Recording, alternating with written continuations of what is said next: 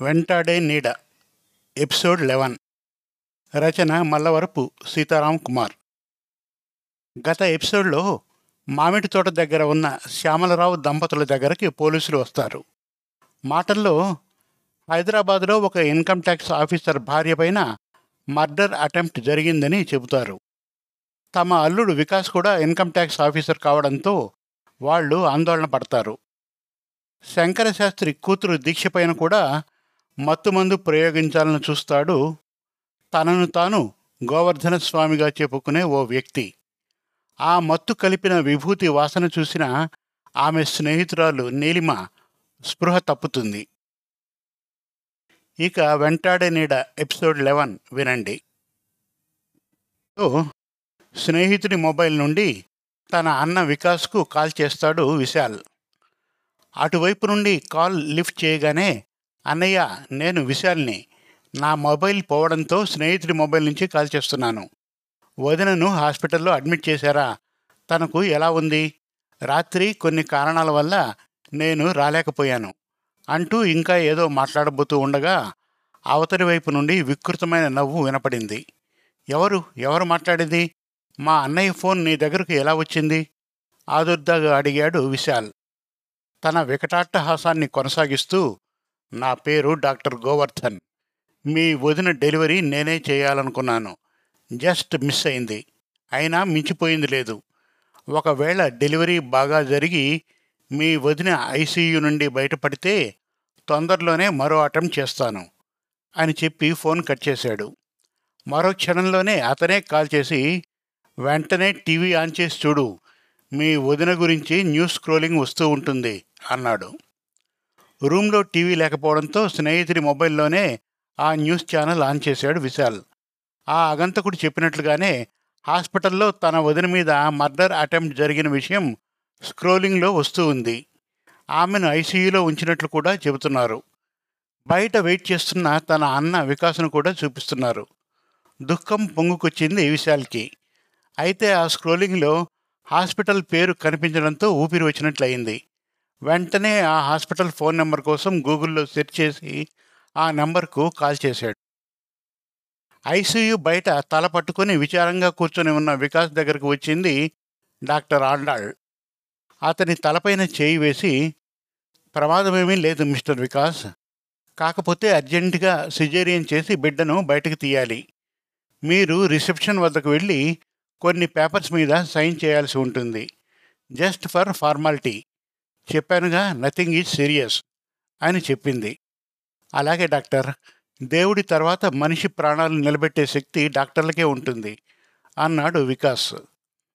డాక్టర్ల మీద అభిమానంతో కొంతమంది పేషెంట్స్ అలా అంటారు కానీ వాస్తవానికి అంతా ఆ భగవంతుడి చేతిలోనే ఉంటుంది అని చెప్పి తిరిగి ఐసీయూలోకి వెళ్ళింది డాక్టర్ ఆండాళ్. కన్సెంట్ లెటర్లో సైన్ చేయడానికి రిసెప్షన్ దగ్గరకు వెళ్ళాడు వికాస్. అక్కడ ఉన్న వ్యక్తి వికాస్ మీరే కదూ? మీకోసం మీ బ్రదర్ విశాల్ కాల్ చేశారు. తన ఫోన్ పోయిందట. వేరే నంబర్ నుండి కాల్ చేశాను. నా సెల్ నుండి అతనికి రింగ్ చేసి ఇస్తాను. పక్కకు వెళ్ళి ఫ్రీగా మాట్లాడుకోండి. ముందు ఈ పేపర్స్ మీద సైన్ చేయండి అంటూ కొన్ని కాగితాల మీద సంతకం పెట్టించుకున్నాడు. తర్వాత తన మొబైల్ నుండి ఇందాక హాస్పిటల్కు విశాల్ చేసిన నెంబర్కి డైల్ చేసి వికాస్కి అందించాడు. ఫోన్ తీసుకొని బయట హాస్పిటల్ లాన్ దగ్గరికి వచ్చాడు వికాస్. విశాల్ లిఫ్ట్ చేశాక విశాల్ నేనరా అన్నయ్యను ఏమైపోయావురా? నీకోసం ఎంత టెన్షన్ పడ్డాలనుకున్నావు? అంటూ ఉండగానే అటువైపు నుండి విశాల్ బిగ్గరగా ఏడ్చేశాడు. విశాల్ నువ్వు ఏడవడం ఏమిటి ఏమైందిరా? ఆందోళనగా అడిగాడు వికాస్. అన్నయ్య ముందు వదినకి ఎలా ఉందో చెప్పు. నీ కోసం కాల్ చేస్తే ఎవరో గోవర్ధన్ అనే వ్యక్తి లిఫ్ట్ చేశాడు. వదినను చంపాలని ప్రయత్నించినట్లు చెప్పుకున్నాడు. టీవీ ఆన్ చేసి స్క్రోలింగ్ చూడమన్నారు. తొందరలో మరో అటెంప్ట్ చేస్తానన్నాడు.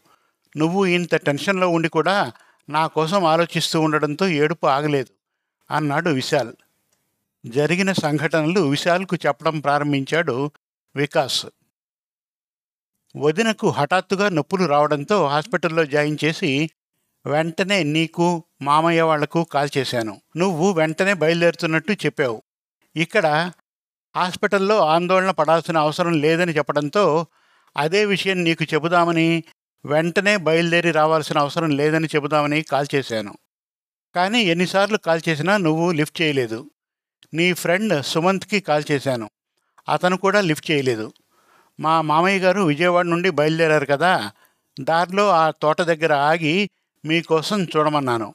కాసేపటికి మామయ్య గారు ఫోన్ చేసి అక్కడ మీరెవ్వరూ లేరని. తోట దగ్గర ఒక వ్యక్తి కనిపించి తన పేరు గోవర్ధన్ అని చెప్పాడని చెప్పారు. ఇక్కడ హాస్పిటల్లో డాక్టర్ ఆండాళ్ గారు కిందికి వెళ్ళి ఒక ఇంజెక్షన్ తీసుకుని రమ్మన్నారు. నేను వెళ్ళబోతూ ఉండగా అత్తయ్య కాల్ చేశారు.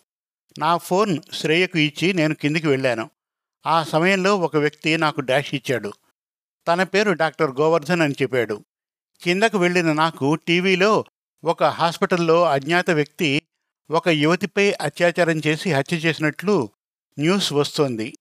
నాకు అనుమానం వచ్చి రిసెప్షన్లో ఆ హాస్పిటల్లో గోవర్ధన్ పేరుతో ఎవరైనా ఉన్నారేమోనని విచారించాను. ఎవరూ లేరని వాళ్ళు చెప్పడంతో వెంటనే డేంజర్ అలారం మోగించమని చెప్పి నేను పైకి వెళ్ళాను. అప్పటికే ఆ వ్యక్తి పారిపోయాడు. మీ వదిన బాత్రూంలోకి వెళ్ళి తలుపు వేసుకోవడంతో అతని నుండి తప్పించుకుంది. వెంటనే మీ వదినను ఐసీయూలోకి మార్చారు. ఇప్పుడే డాక్టర్ ఆండాల్ గారు మాట్లాడారు. ఇంకా సేపట్లో సిజేరియన్ చేస్తారట. రిపోర్ట్స్ ప్రకారం ప్రమాదమేమీ లేదని చెప్పారు. నా ఫోన్ ఆ దుర్మార్గుడి దగ్గర ఉండిపోయినట్లుంది. నువ్వు కాల్ చేసినప్పుడు భయపెట్టి ఉంటాడు. ఇక మన అమ్మా నాన్నలు ఇంటి దగ్గర మా బావును చూసుకుంటూ ఉన్నారు. వాళ్ళకు ఇక్కడ జరిగిన విషయాలేవీ తెలియవు. తన విషయాలు చెప్పడం ముగించాడు వికాస్. తరువాత ఇక నీ విషయం చెప్పు. ఇప్పుడు నువ్వు ఎక్కడ ఉన్నావు? నీ ఫోన్ ఏమైంది? అని అడిగాడు. అటువైపు నుండి విశాల్ మాట్లాడుతూ మేము మామిడి తోటలో పార్టీ చేసుకుంటున్న విషయం నీకు ముందే చెప్పాను కదా. నేను లైట్ డ్రింకర్ని. ఆ విషయము నీకు తెలిసిందే. ఇక నా ఫ్రెండ్ సుమంత్ అయితే జస్ట్ కంపెనీ కోసం టేస్ట్ చేస్తాడు అంతే. కానీ ఎందుకో అప్పుడు మాకు తెలియని మత్తు కమ్మేసింది. సుమంత్ అయితే లేచి నిలబడే పరిస్థితిలో లేడు. పార్టీ ముగిసి అందరూ బయలుదేరుతున్నారు. ఆ సమయంలో బైక్ డ్రైవ్ చేయడం మంచిది కాదని సుమంత్ అక్కడే చెట్ల కింద కాసేపు పడుకొని బయలుదేరుతానన్నాడు. అతనికి తోడుగా నేను కూడా పక్కనే పడుకున్నాను. కొంతసేపటికి సుమంత్ నా చేతులతో తన గొంతు నొక్కుకుంటున్నాడు. బలవంతంగా అతన్ని లేపాను. ఏదో వికృతాకారం తన మీద దాడి చేసిందని చెప్పాడు. నేను అతనికి ధైర్యం చెప్పి పడుకోబెట్టాను. ఇంతలో నీ దగ్గర నుండి కాల్ వచ్చింది.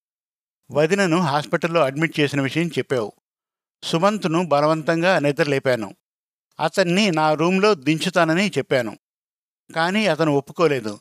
తనకేమీ పర్వాలేదని నన్ను వెళ్ళమని చెప్పాడు. హేమంత్కి కాల్ చేసి ఎవరినైనా సుమంత్కి తోడు కోసం తోట దగ్గరికి పంపమని చెప్పాను. తరువాత బైక్లో బయలుదేరాను. కానీ మొబైల్ నా దగ్గర లేదని గ్రహించాను. తిరిగి వెనక్కి వెళ్ళాను. అక్కడ ఇందాక నేను సుమంత్ పడుకున్న చోట చూశాను. సుమంత్ లేడక్కడ. నా మొబైల్ కూడా కనపడలేదు. ఎక్కడో దూరంగా తనని కాపాడమన్నట్టు సుమంత్ అరిచినట్లు దగ్గరలోనే నా మొబైల్ రింగ్ టోన్ వినిపించినట్లు అనిపించింది. ఎందుకో విపరీతంగా మత్తు కమ్మేసింది. బహుశా హేమంత్ పంపిన మనుషులు సుమంత్ని తీసుకుని వెళ్ళి ఉంటారని అనుకున్నాను. బైక్ను రూమ్ దగ్గర ఉంచి బస్సులో నీ దగ్గరికి రావాలనుకున్నాను. ఎలా రూమ్కి చేరుకున్నానో కూడా తెలియదు. ఇందాకే స్పృహ వచ్చింది. ఫ్రెండ్ మొబైల్ నుండి కాల్ చేశాను. సుమంత్ లిఫ్ట్ చేయలేదు. నీకోసం చేస్తే ఆ ఆగంతకుడు లిఫ్ట్ చేశాడు. జరిగిందంతా చెప్పాడు విశాల్. ఓకే విశాల్.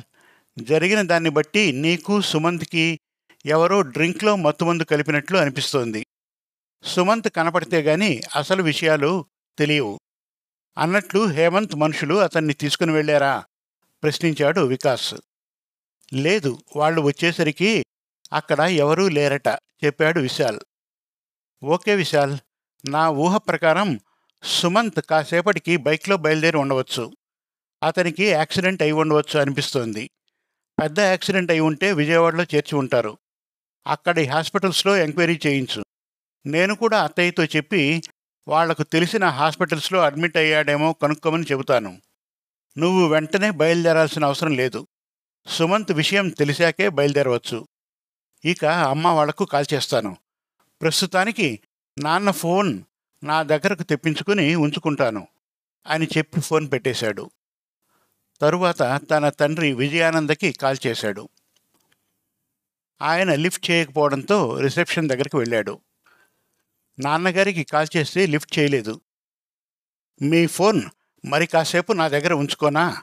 అభ్యర్థనగా అడిగాడు. అలాగేనండి. అన్నట్టు ఆపరేషన్ మొదలైంది. మరో పావు గంటలో డెలివరీ కావచ్చు చెప్పాడతను అతనికి థ్యాంక్స్ చెప్పి తిరిగి లాన్లోకి వచ్చాడు వికాస్. అంతలోనే ఆ ఫోన్ మోగింది.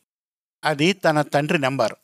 కాల్ లిఫ్ట్ చేసి నాన్న నేను వికాస్ని అంటూ ఏదో చెప్పబోతూ ఉండగా అటువైపు నుండి విజయానంద. ముందు నేను చెప్పేది విను. ఎవరో గోవర్ధనట. మీ ఆఫీస్ అటెండర్ అట ఇందాకే మన ఇంటికి వచ్చాడు. మనవడిని అదే నీ కొడుకు విభవ్ని నువ్వు హాస్పిటల్కు తీసుకుని రమ్మన్నావని చెప్పాడు. నేను బయలుదేరుతున్నానని నేనే తీసుకుని వస్తానని చెప్పాను. అయినా అతను కదల్లేదు. అతన్ని చూసి మన అల్సేషియన్ ఒకటే మురుగుతోంది. దాంతో వెళ్ళిపోయాడు. వెంటనే నేను నీకు కాల్ చేశాను. వెళ్తున్న అతని ఫోన్ రింగ్ అయింది. అతను లిఫ్ట్ చేసి వికృతంగా నవ్వి కాల్ కట్ చేశాడు. ఆందోళనగా చెప్పాడు ఆయన. ఇంకా ఉంది. వెంటాడే నీడ ఎపిసోడ్ ట్వెల్వ్ అతి త్వరలో. మరిన్ని మంచి వెబ్ సిరీస్ కోసం కథల కోసం కవితల కోసం మన తెలుగు కథలు డాట్ కామ్ విజిట్ చేయండి. Thank you.